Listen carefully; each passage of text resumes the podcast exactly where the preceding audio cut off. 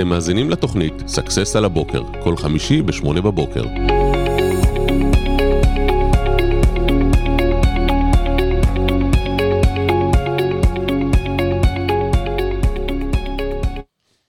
טוב, בוקר טוב לכולם, מה העניינים? מה שלומך, כפיר?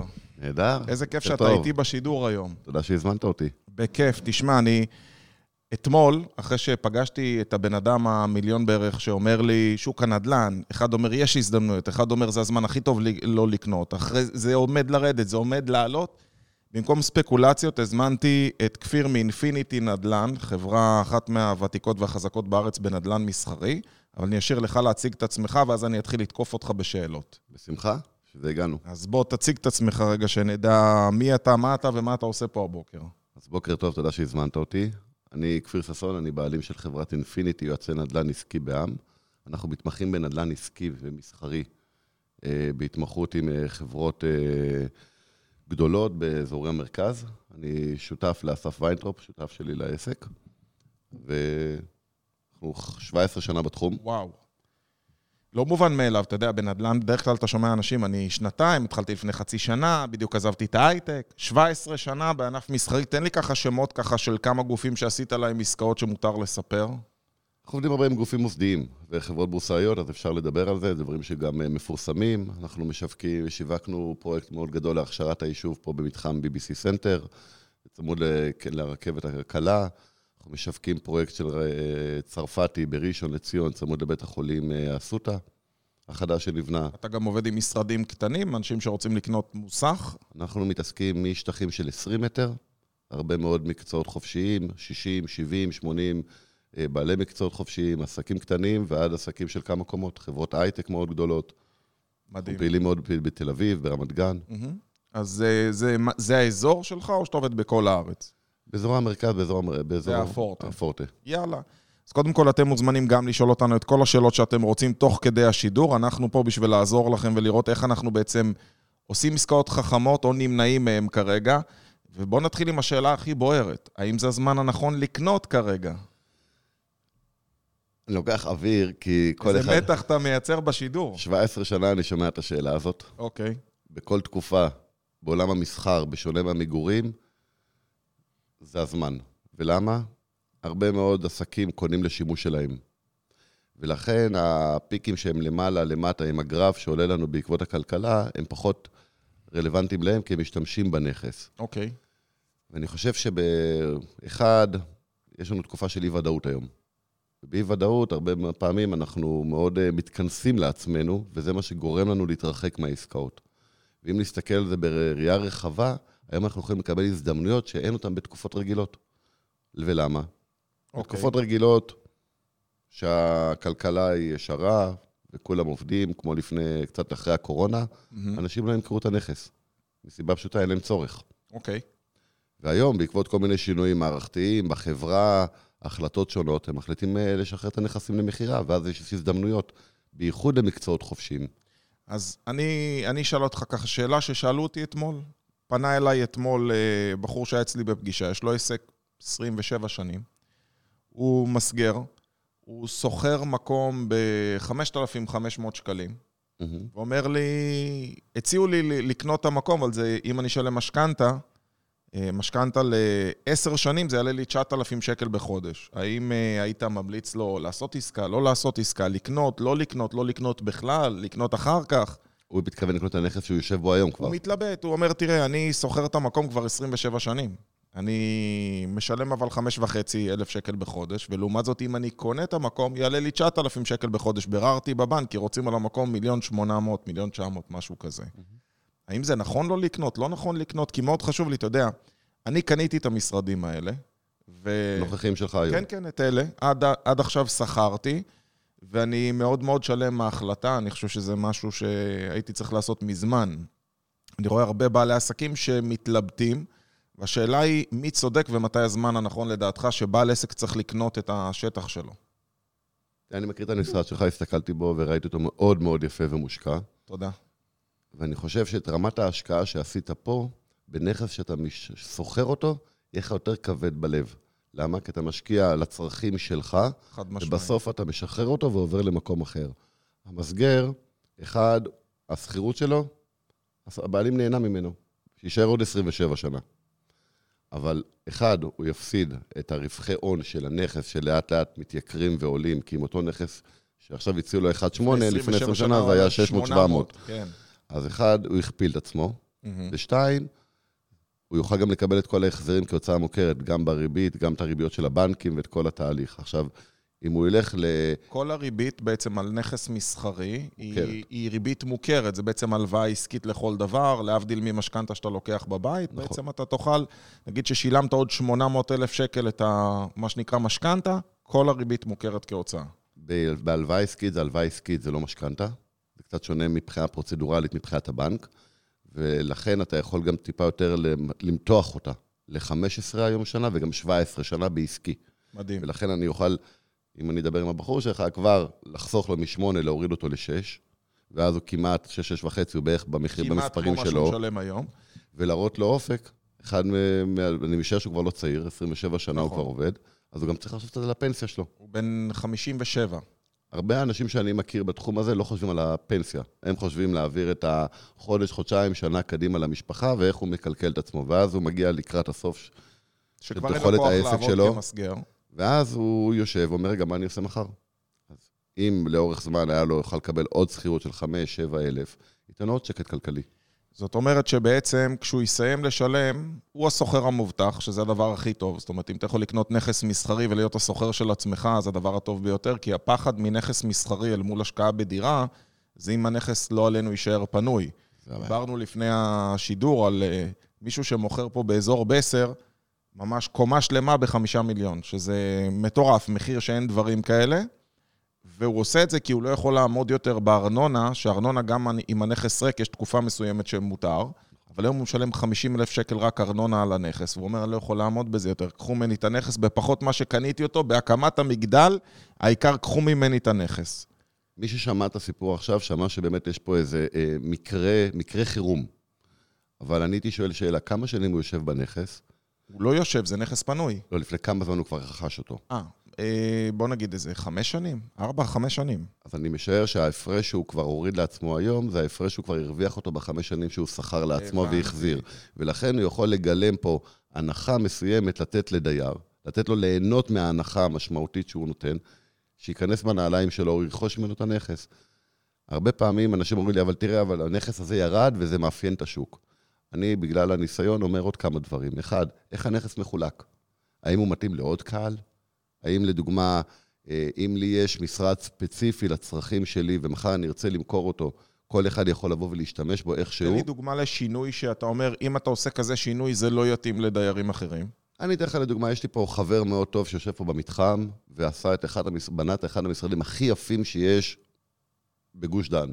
אבל מותאם מאוד לצרכים שלו. יש לו אה, מטבחים באזורים מסוימים, כי הוא עושה כל מיני מצגות למטבחים, והמשרדים שלו הם בין היפים, השקיע ברמת, כל המשרד הוא ברזל. הביא מעצב ברזל, באמת פיין פיין ברמה, אבל זה יוניק אליו. זאת אומרת, אם אף מישהו אחד אחר אחר- יבוא, משרד עורכי דין לא יכול לקחת אף את אחד המשרד. אחר, אף תחום, אף אוכלוסייה. כמה הוא השקיע בגמר? 7,000 שקל למטר. כמה מטר סך הכל? בוא נגיד כמה השקעה מטר. סך הכל. אלף מטר. שבעה 7 מיליון מיליון רק על שקלים. הגמר פנים, רק על הגמר. לפני אומרת, הרכישה. ואם עכשיו הוא מוכר, זה הלך. אני כבר שנה מלווה אותו למכור? למכור. אבל יש את החוסר, אה, אתה יודע, בין, הרצ... בין הרצוי לבין המצוי, יש את ההבנה שהנכס הזה הוא יפה, והרבה פעמים אנשים מתאהבים בהם, אבל הוא מתאים ויפה לך. וכל אחד אחר, עכשיו יש שתי השלכות, וזה בא מניסיון. הריסה עולה הרבה מאוד כסף. הפירוק עולה כפול כסף. הפינוי. הפינוי עולה, תח... תשלש את הכסף. אחרי כל זה, זה גם זמן. תתחיל לבנות הכל מחדש. כל התהליכים האלה עולים הרבה מאוד כסף, ולא תמיד אנשים מבינים אותם. וזה תהליך עד שנכנסים לתמונה ובאמת מבינים את השרשור. ומתאימים את המחיר לשוק. תראה, אני יכול לתת דוגמה על עצמי, אולי אתה ראית ונמנעת. אני עשיתי פה אולם הרצאות, ומן הסתם זה משהו שאמר לי, אין הרבה פה אולם, אתה מכיר אולם פה ב-BBC? כאילו, אמרו לי שאין הרבה אולמות או בכלל, וזה יתרון, כי אני צריך אולם, ולא היה לי פה אולם בסביבה, הייתי חייב לעשות, אבל אם יבוא לפה משרד עורכי דין, מה הוא יעשה עכשיו עם אולם ל-60 איש? הוא לא צריך כזה דבר. ואז בעצם אתה אומר, אלעד, אתה בזבזת כסף, רק הקיר האקוסטי פה עלה 28,000 שקל, אין מה לעשות עם או זה. כמו החדר עכשיו שאנחנו יושבים בו. כן, יש פה הוצאות אדירות שהיו על אה, ציוד טכנולוגי לשידורים ולייבים, לא רלוונטי למישהו אחר. ואז בעצם אתה אומר, שכח מההשקעה, ולא רק זה, יש עוד משהו, אנשים מאוהבים בהשקעה שלהם, הוא יודע בדיוק כל ידית, כל פרזול, כל בחירה של חומר גלם, אבל כשאתה מוכר זה לא מעניין, בן אדם מסתכל על זה כקירות פר מטר. ואורך זמן. כי מה שמתאים לך היום לא יתאים לעוד שלוש שנים. נכון. הרמה שאתה בונה היום, והיופי והפאר, עוד שלוש שנים מגיעים אסטרטגיה חדשה. תקרות חשופות, open space, ואז כל מה שאתה התאהבת בו, הוא לא ואתה- רלוונטי. אבל אתה גם עומד מאחורי זה. גם בהמשך שלך אתה בטוח שזה המשרד הכי יפה, הכי מושלם, עד שאתה עובר תהליך ואתה מבין ש... יש יש. מצב שאתה אומר לבן אדם, אל תיכנס עכשיו, זה לא הזמן לך, אל בוודאי, תקנה. מה? בוודאי. מתי זה לא נכון? אתה יודע, צופים בנו עכשיו גבע ולאריק ומירון והרבה מאוד חברים שאני פה מזהה, ואני יודע אפילו שחלקם התלבטו. יש מצב שאתה אומר, עזוב, אל תקנה כרגע נכס? היה לי שלשום פגישה. עם אה, מישהו שהפורטה שלו זה לא נדל"ן מסחרי. והוא אוקיי. רוצה להיכנס לנדל"ן, והוא שמע שאפשר לעשות 7, 8, 9 אחוז, ו-15 אחוז על הכסף, וכל מיני הסברים שהסבירו לו, ואנחנו מכירים את כל החישובים. והוא ישב איתי ואמר לי, שמע, 20 מיליון שקל אני רוצה להשקיע, אני אקח עוד 40 מיליון הלוואה, אני ב-60 מיליון. היום אני אוכל לנצל את השוק לטובתי. אני אבקש 30 אחוז הנחה ממחיר השוק. אני מזהר לעצמי את הסיכון, גם אם אני אעמוד כמה חודשים, או אם אני צריך לשפץ. ובהפרשים האלה, אני חושב שעשיתי עסקת חיי. ואז התחלנו למנות איזה אזורים. הפורטה בנדל"ן מסחרי צריך להבנה עמוקה של, המת... של התחום הזה. ולמה?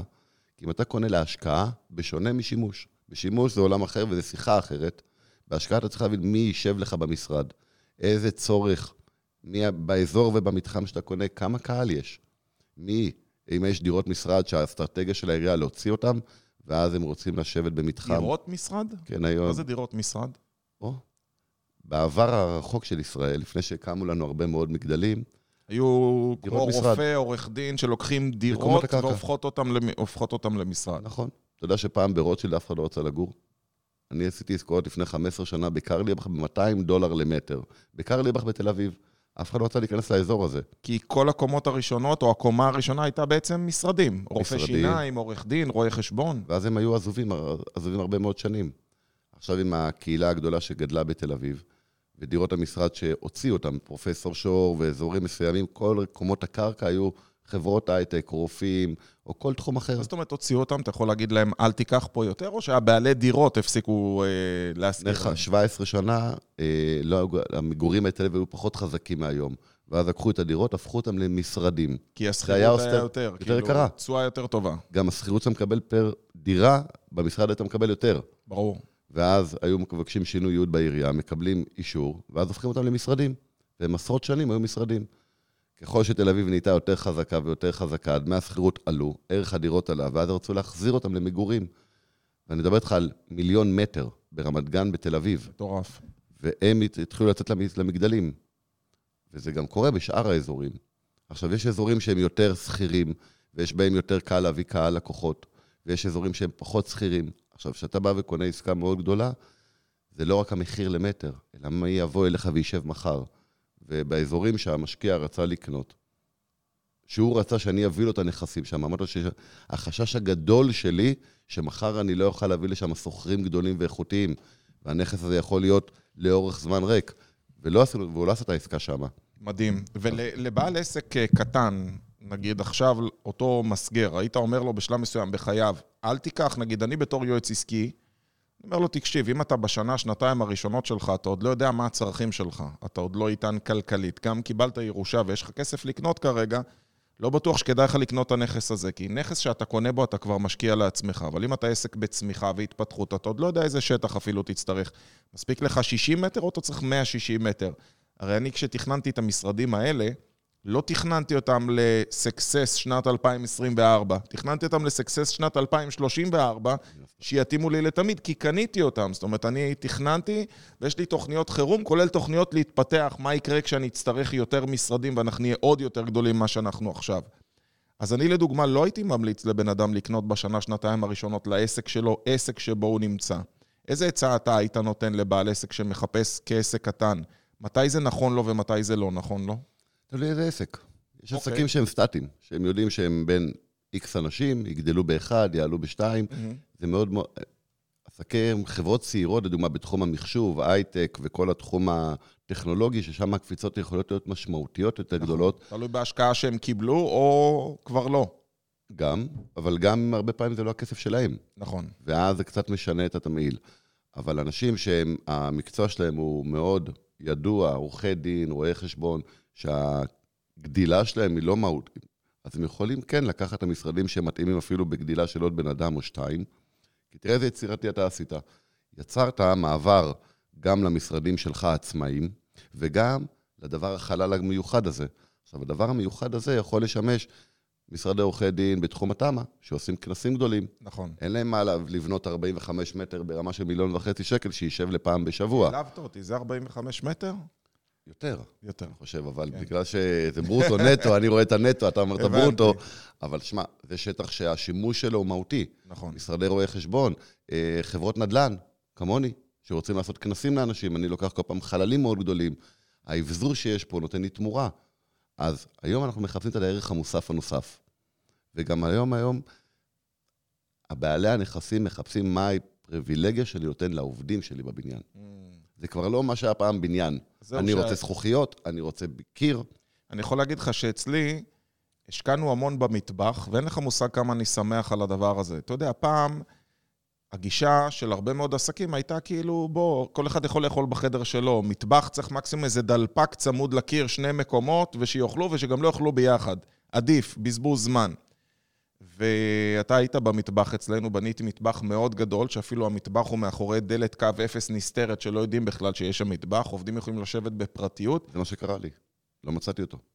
מה אתה אומר? באמת? כן. איזה כיף. אתה יודע, זו המחמאה הכי גדולה. אני חייב להגיד לך אבל משהו קטן, סליחה כן. שאני קוטע אותך, שנכנסתי למטבח והכנתי לי את הקפה, הרגשתי ניתוק.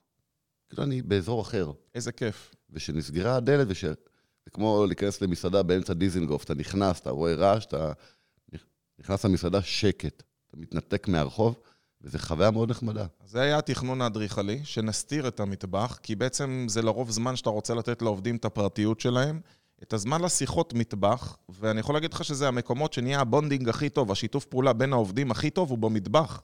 לא כשהם בקבוצת וואטסאפ הארגונית, וכל אחד כותב ואתה לא רואה את הפנים שלו, אתה רואה את האימוג'י שלו. ואני יכול להגיד לך שזו אחת ההחלטות החשובות ביותר, ואם זה ארון הקורנפלקס שתכננו אותו מראש שיהיה להם, והתחושה הביתית, והדבר היחיד שמבאס זה שאשתי באה לראות את המשרדים, את מה זה, עשית מטבח יותר יפה ממה שיש לנו בבית. אז זה הדאונסייד היחיד, כן, בטח יעלה לי בהמשך בכמה דברים.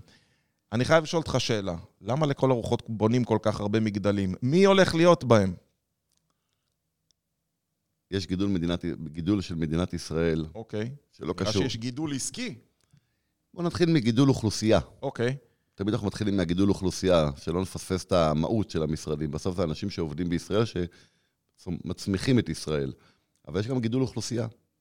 סדר גודל של 2, 2.5 אחוז. סדר גודל של, זה מבטא לך 220, 230 אלף איש בשנה, לפני עלייה, לפני חזרה וכולי.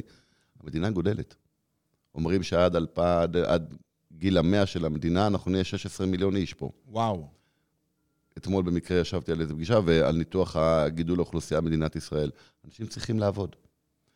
ואנחנו מגלים שהרבה מגמות שוק, לדוגמה עבודה היברידית, עבודה מחוץ למשרד, בכל התפיסות מלמעלה הן באמת נראות שינוי מגה ושינוי תפיסה, אבל אנחנו רואים את זה בפועל שאנשים רוצים לחזור למשרדים. אתה יודע שהיה שינוי מאוד גדול בתקופת הקורונה, אמרו, לא צריך משרד, תראה איזה יופי כולם עבדו מהבית, והיום מחזירים את כולם. בכל החברות הייטק, זה אומרים, אולי אתה יכול יום-יומיים מהבית, וגם בכלל כולם אמרו, חבר'ה, זה לא עובד אותו דבר כמו להיות במשרד. אותה ארוחה שיושבים במטבח, עד כמה שזום זה נחמד ואתה יכול לראות את הבן אדם, אתה אומר, מה אני צריך, הוא תוכניתן? כשאתה יושב מול בן אדם, אתה אוכל איתו ביחד, יורד איתו לסיגריה, שותה איתו קפה, הולך איתו ביחד, נוצר משהו אחר.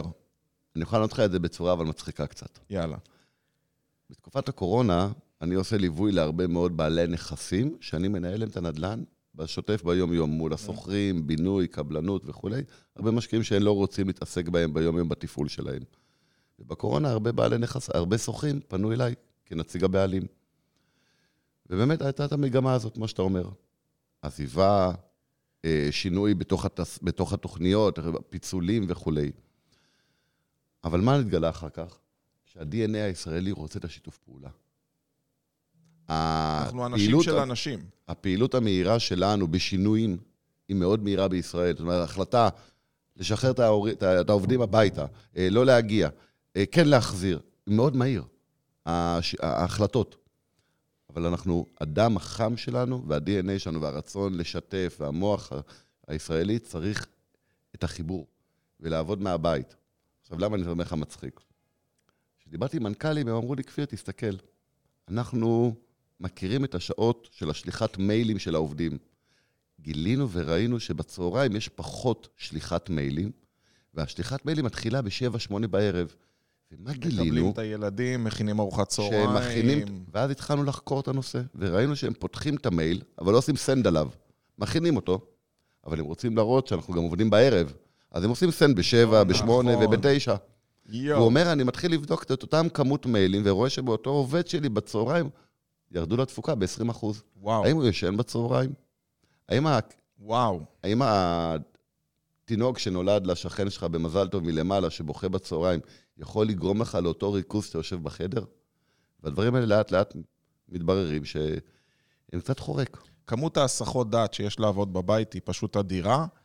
אתה יודע שאני אה, לא עובד מהבית, ואם אני עובד מהבית, וזה חריג, חריג, חריג, חריג, חריג, אני שם אוזניות, יש לי חמישה ילדים, ואלא אם כן אני אומר ל... לילדים, לא אעזור כמה אני אומר להם, אני עובד. מבחינתם הם רואים אותך, אתה ישות שאפשר לשוחח איתה. אבא, תגיד, אתה יכול להביא לי, תעזור לי זה? אני שם את האוזניות שלא יפנו אליי אפילו, כי אז הם מבינים שאני לא שומע. זאת אומרת, אין סיכוי שאתה עובד מהבית ומישהו לא אומר לך, תעביר מכונה, זה רק לשים סיר.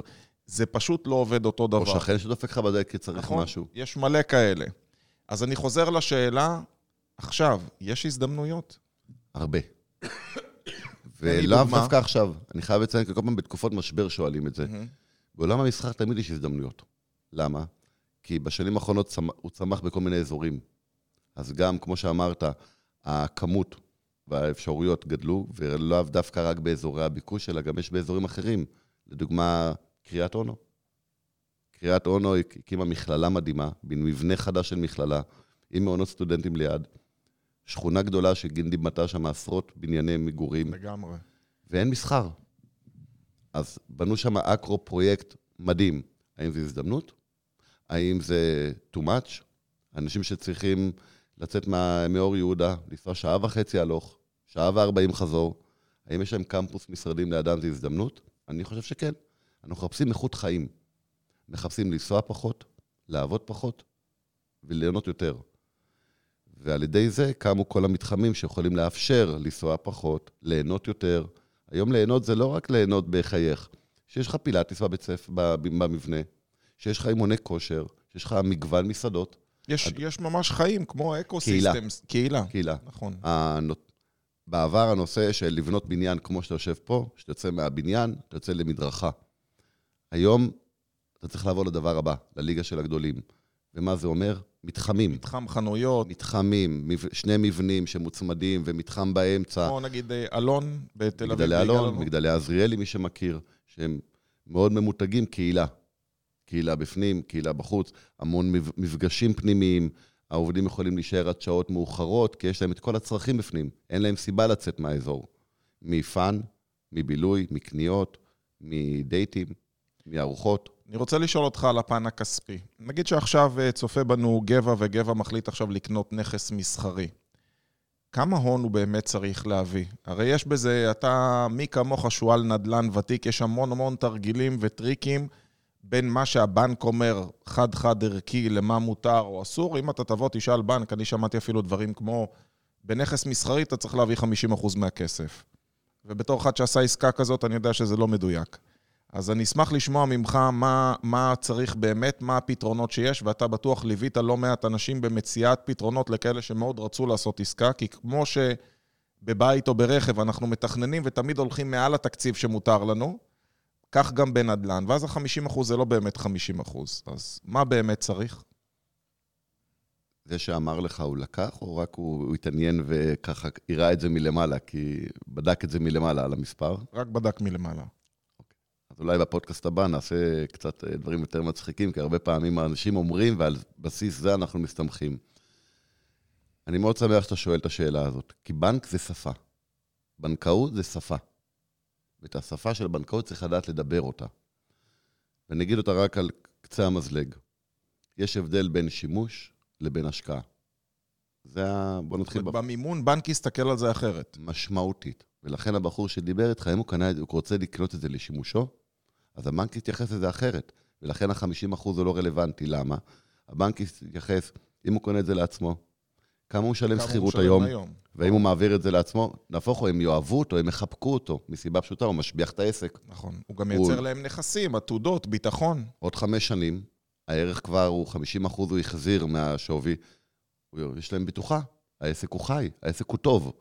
אחד. שתיים, אני אוכל אה, להגיע איתו לתעריפים הרבה יותר משמעותיים, כי אני אוכל לפרוס לו את זה לאורך התקופה יותר ארוכה.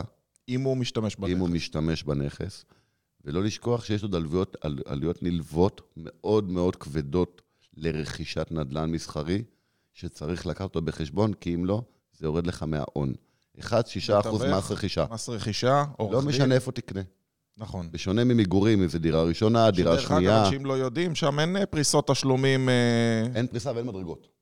קש מאני, שילמת, קיבלת את המכתב, תשלם. מאותו רגע מתחיל לדפוק השעון. יש שני פרמטרים שאתה צריך לעמוד בהם כדי לשלם מס רכישה.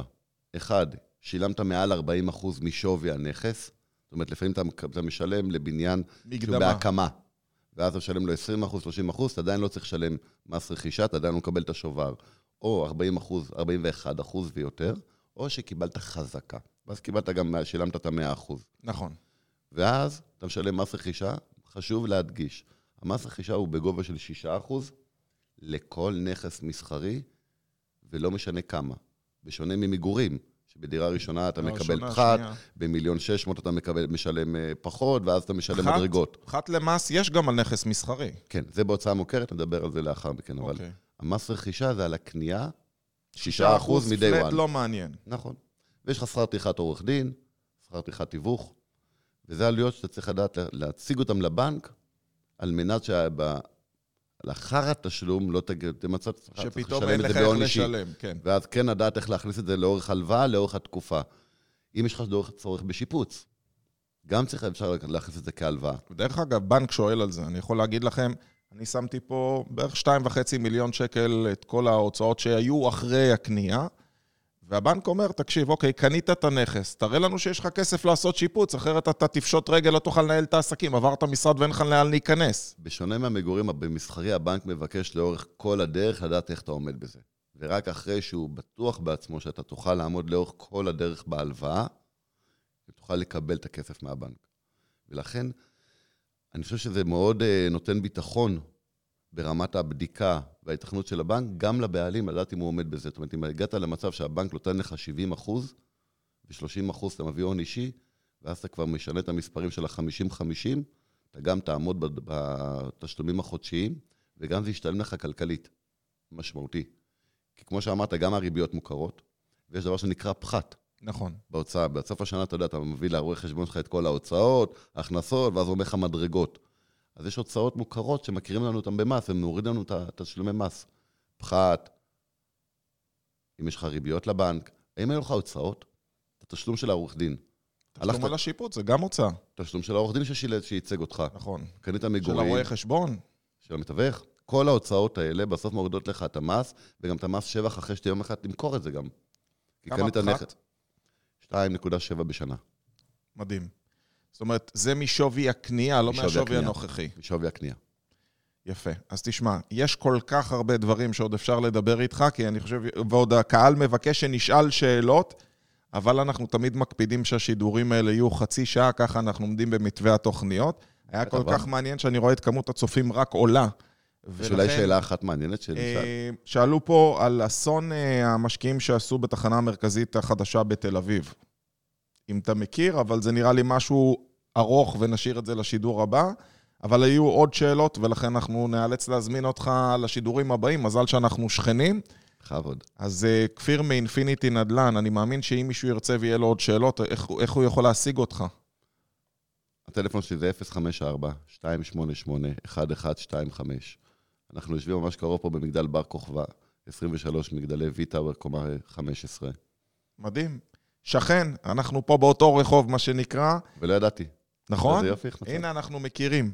אז אה, חברים, אתם מוזמנים להמשיך ולעקוב, ובכל פעם שיש לכם שאלות, תמיד אתם מוזמנים לשלוח לנו. יש לכם גם את הטלפון של כפיר, או תשלחו לנו הודעה פרטית אם פספסתם ונשלח לכם. אנחנו נתראה בשידור הבא, סקסס על הבוקר, כל יום חמישי כבר שמונה שנים. אם עוד לא שמתם עוקב, זה הזמן. ממליץ. שיהיה לנו יום שישי חזק מחר. ביי ביי. תודה רבה.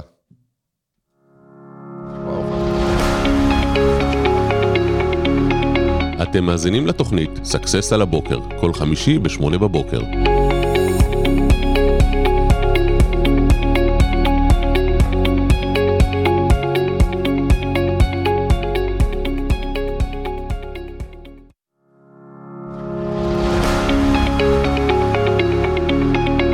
אתם מאזינים לתוכנית Success על הבוקר, כל חמישי ב-8 בבוקר.